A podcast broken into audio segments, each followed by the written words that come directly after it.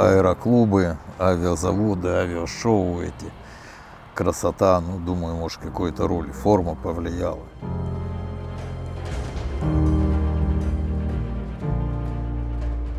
Да, он знал их всех, да, непосредственно Джуса тоже знал.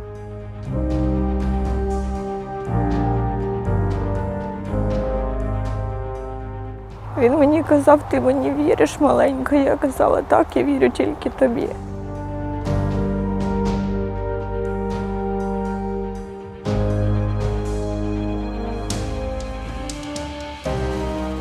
Вітаю усіх, хто слухає подкаст Герої Харкова. Мене звати Тетяна Федоркова. 25 вересня минув рік з дня смерті харківського льотчика Тараса Редькіна.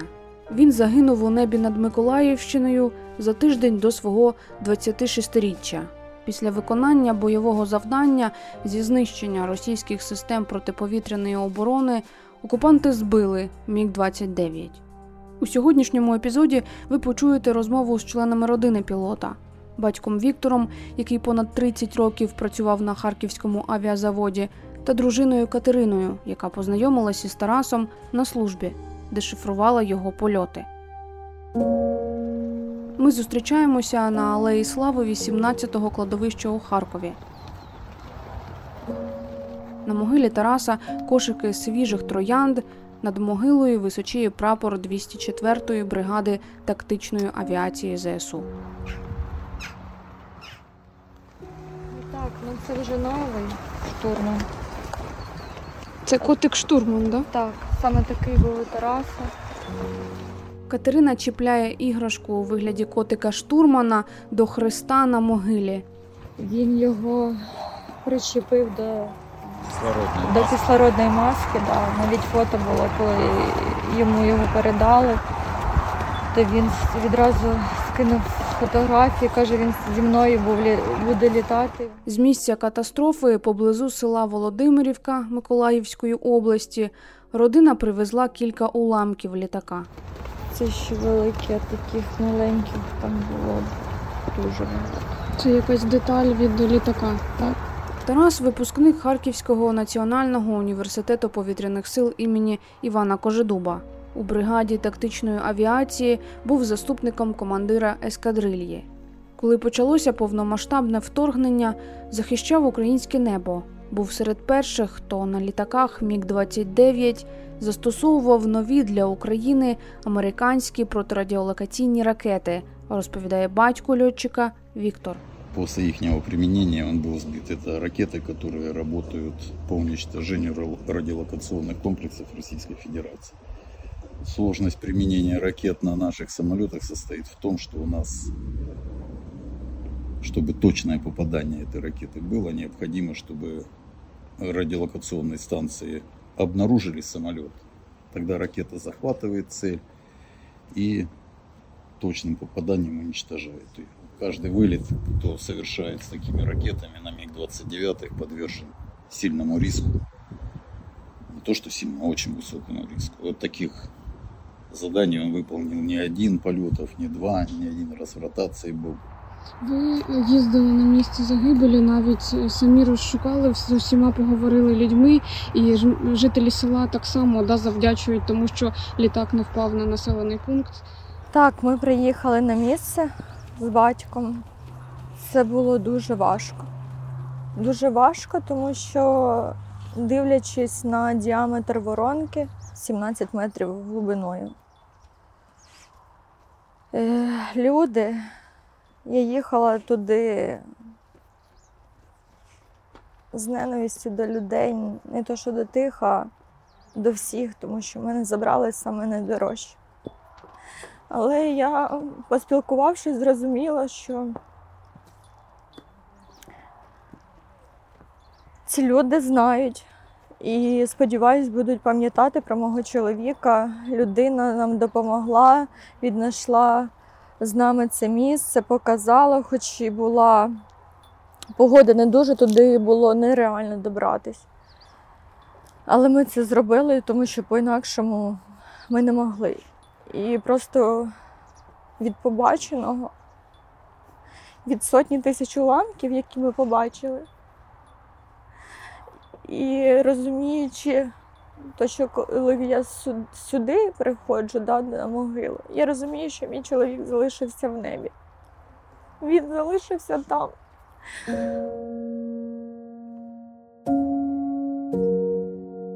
Але вам було важливо да, побути на місці.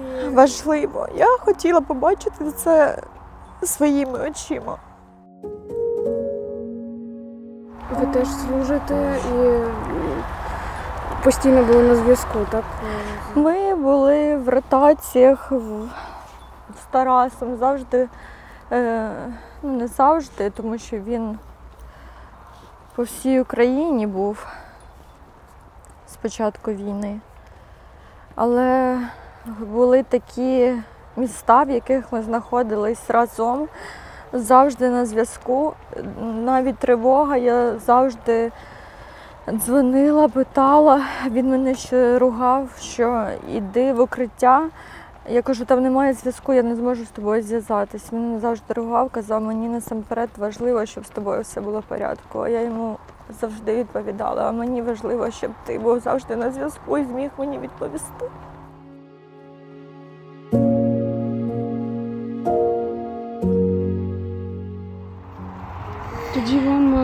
Зателефонували не одразу, так? Ні. Я з Тарасом розмовляла ще о 12 годині, все було нормально. Я... У нас були свої слова, свої, так скажемо, шифри. Я знала, що там його черга, не його йти на виліт. І в той вечір він мені не обмовився, що його була черга. Ну, нічого такого не казав. Ми розмовляли про те, що через три дні ми повертаємось з ротації, через тиждень день народження. Все буде добре. Він мені казав, ти мені віриш, маленька. Я казала, так, я вірю тільки тобі. Він не сказав тому, щоб вас не тривожити, так? Можливо, він ніколи не казав такого, щоб я не переживала, бо він знав, як я то близько все сприймаю до серця. І звісно, а як по-інакшому. Кожну хвилину повномасштабного вторгнення на Україну ми обидва, як і всі люди, розуміли, що насправді твориться. Коли знала, що літак буде летіти в те місце, де знаходився Тарас ротації, ми завжди передавали листи, якісь маленькі подаруночки і відповідь мені ну, також Тарас передавав. Лист я досі завжди з собою ношу один. Він завжди в чехлі під телефоном і фотографія. Я завжди відчуваю, що чоловік мій завжди поруч. Строю ще до повномасштабного, повномасштабного вторгнення, і у Тараса ніколи не було такої думки, щось кудись тікати. Взагалі не було, тому що навіть коли він повертався з ротації, було там декілька днів, що він міг відпочити. Він не міг сидіти спокійно. Він завжди сидів, казав, що мені треба вже їхати до хлопців, тому що хлопці там борються, гинуть. Я не можу по-інакшому. Йому казали, ну тобі ж дають е, кілька днів. Будь ласка, перепочинь, побудь вдома. Він все одно спокійно не міг того зробити, тому що він хотів вносити свій вклад, вклад до перемоги такої довгоочікуваної. Сідав в літак і робив свою роботу. Навіть в той день він виконав своє бойове завдання. Він його виконав. І він вже повертався на базування. І саме о 4.04 він зник з ефіру.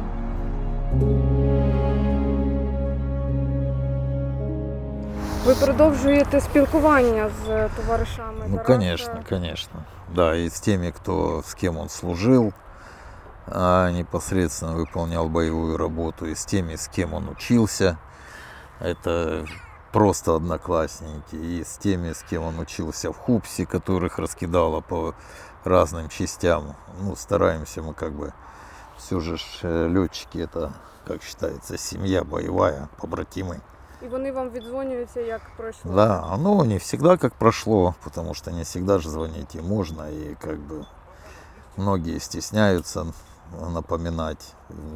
Даже скажу больше, что пока Тарас жив был, некоторые звонили чаще. Сейчас а, многие просто боятся потревожить, там, ну, так как и меня, и э, супругу Катю, и маму просто стесняются. Ну, А вас це підтримує навпаки, так? ну, конечно. До сих пор не верится к этому и не привыкнешь, и, наверное, и привыкать не надо, потому что это, ну, непередаваемо, тяжело. И что-то плохое никакое не вспоминается, даже проказы, вроде как их и не было. Поэтому хороший мальчишка был, хороший, ничего не скажешь, и мама вспоминает его. И в окружении э, в основном летчики, люди, связанные с авиацией, поэтому, ну, все время и общались, и отдыхали, и праздники, и горести. И когда кто-то погибал из летчиков, все же это и Тарас присутствовал, все это слышал, видел, наверное. Многое понял и по товариществу, по дружбе, какая существует. Поэтому и постепенно подошел к тому, что это действительно стоит. Поэтому вот так вот потихоньку через общение а, с коллективом летным а, принял решение, что надо связать. Ну, плюс аэроклубы, авиазаводы, авиашоу эти. Красота, ну, думаю, может, какой-то роли. Форма повлияла. Все это и привело к тому, что он стал. Шли к этому тяжело, я уже рассказывал. Делали две операции, чтобы он прошел медицинскую комиссию ВЛК а, по здоровью. Да, он знал их всех, да, непосредственно Джуса тоже знал. Да, у нас как бы летная школа, особенно Харьковская, она давно уже показала себя одной из лучших школ. Поэтому стан подготовки как бы летного состава на должном уровне. И ребята, которые летают, выполняют боевые задания, они не только они самоотверженно это делают, знают, за что они воюют, что защищают. Поэтому действительно идут на подвиг, осознают это, что или они, или никто. Ну а то, что техника, ну действительно, техника уже требует давно замены. И, конечно, стан, если ее желает лучшего, но если появятся западные э, самолеты, такие как F-16 и другие, бородавочники там, то, конечно, это облегчит работу, э, выполнение задач и ускорит победу. За півтора місяця петиція Катерини Редькіної про присвоєння звання Героя України Тарасу зібрала понад 25 тисяч підписів. Тепер її має розглянути президент. Злість е, до таких людей, які кажуть, особливо до хлопців, ми ж тебе не заставляли туди йти. Чого ти пішов? Ти сам туди пішов. А як е, людина, яка розуміє, що твориться в Україні, зможе спокійно сидіти вдома, склавши руки, е, гуляти десь там по барах і нічого не робити? Я таких людей всерйоз навіть не сприймаю. Ті, які біжать за кордон. Це для мене взагалі якийсь нонсенс. Як це? Як? Твоя родина залишається десь тут, а ти шукаєш якісь причини, якісь лазейки, щоб тільки виїхати, тому що тебе це не стосується. Це стосується кожного, тому що самі бачите, скільки хлопців загинуло, дівчат, мирного населення.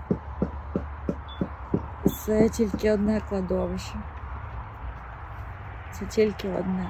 А людей скільки безвісти пропало. Цивільне населення хотіло таке бачити, але мирне населення, дітки, бабусі, дідусі, жінки, які просто гинуть, вийшовши в магазин, вони не біжать, не біжать, вони залишаються тут і просто гинуть. Хтось робить пишне весілля.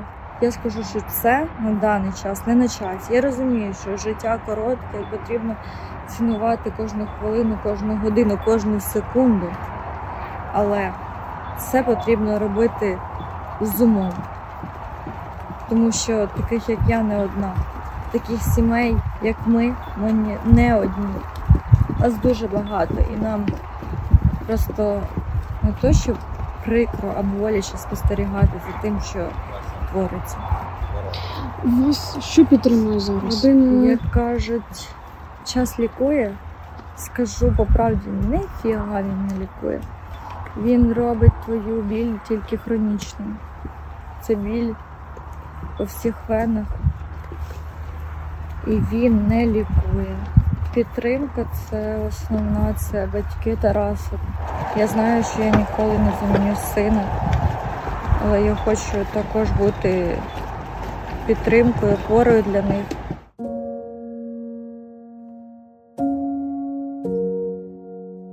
Дуже важливо, щоб про мого чоловіка всі пам'ятали і всі його знали, щоб його прізвище звучало у кожного українця на устах, і не тільки українця, тому що своїм подвигом він врятував сотні життів. Я хочу, щоб саме це люди цінували. Хочу, щоб про нього пам'ятали і щоб це було офіційно. І від когось чекати біля моря погоди я не збиралась, тому що і так було 10 місяців мовчання. Тому я вирішила создати петицію. Вона набрала навіть більше, ніж 25 тисяч. І на даний момент ми очікуємо не на розгляд, а вона вже розглядається. І я надію, що це е, не займе тривалого часу. Дійсно, мій чоловік заслуговує на вище звання Героя України. Він для мене завжди був, є і буде героєм. Я йому завжди про це говорила. Хоча вже рік, а я досі не приймаю того, що сталося. Я не хочу того приймати. Я завжди буду чекати. Чекати на повернення свого чоловіка, чекати дзвінка, що люди Хтось подзвонить і скаже, що це неправда, Тарас живий. І я завжди, як жінка, буду мати ту надію. Хоч як військовослужбовець я все розумію.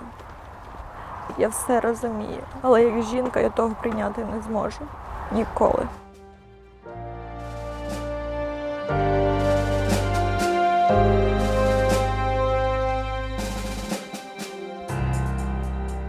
Ви слухали подкаст Герої Харкова. Мене звати Тетяна Федоркова. До роковин загибелі харківського льотчика Тараса Редькіна говорили з його дружиною Катериною та батьком Віктором. Слухайте радіо накипіло. На все добре.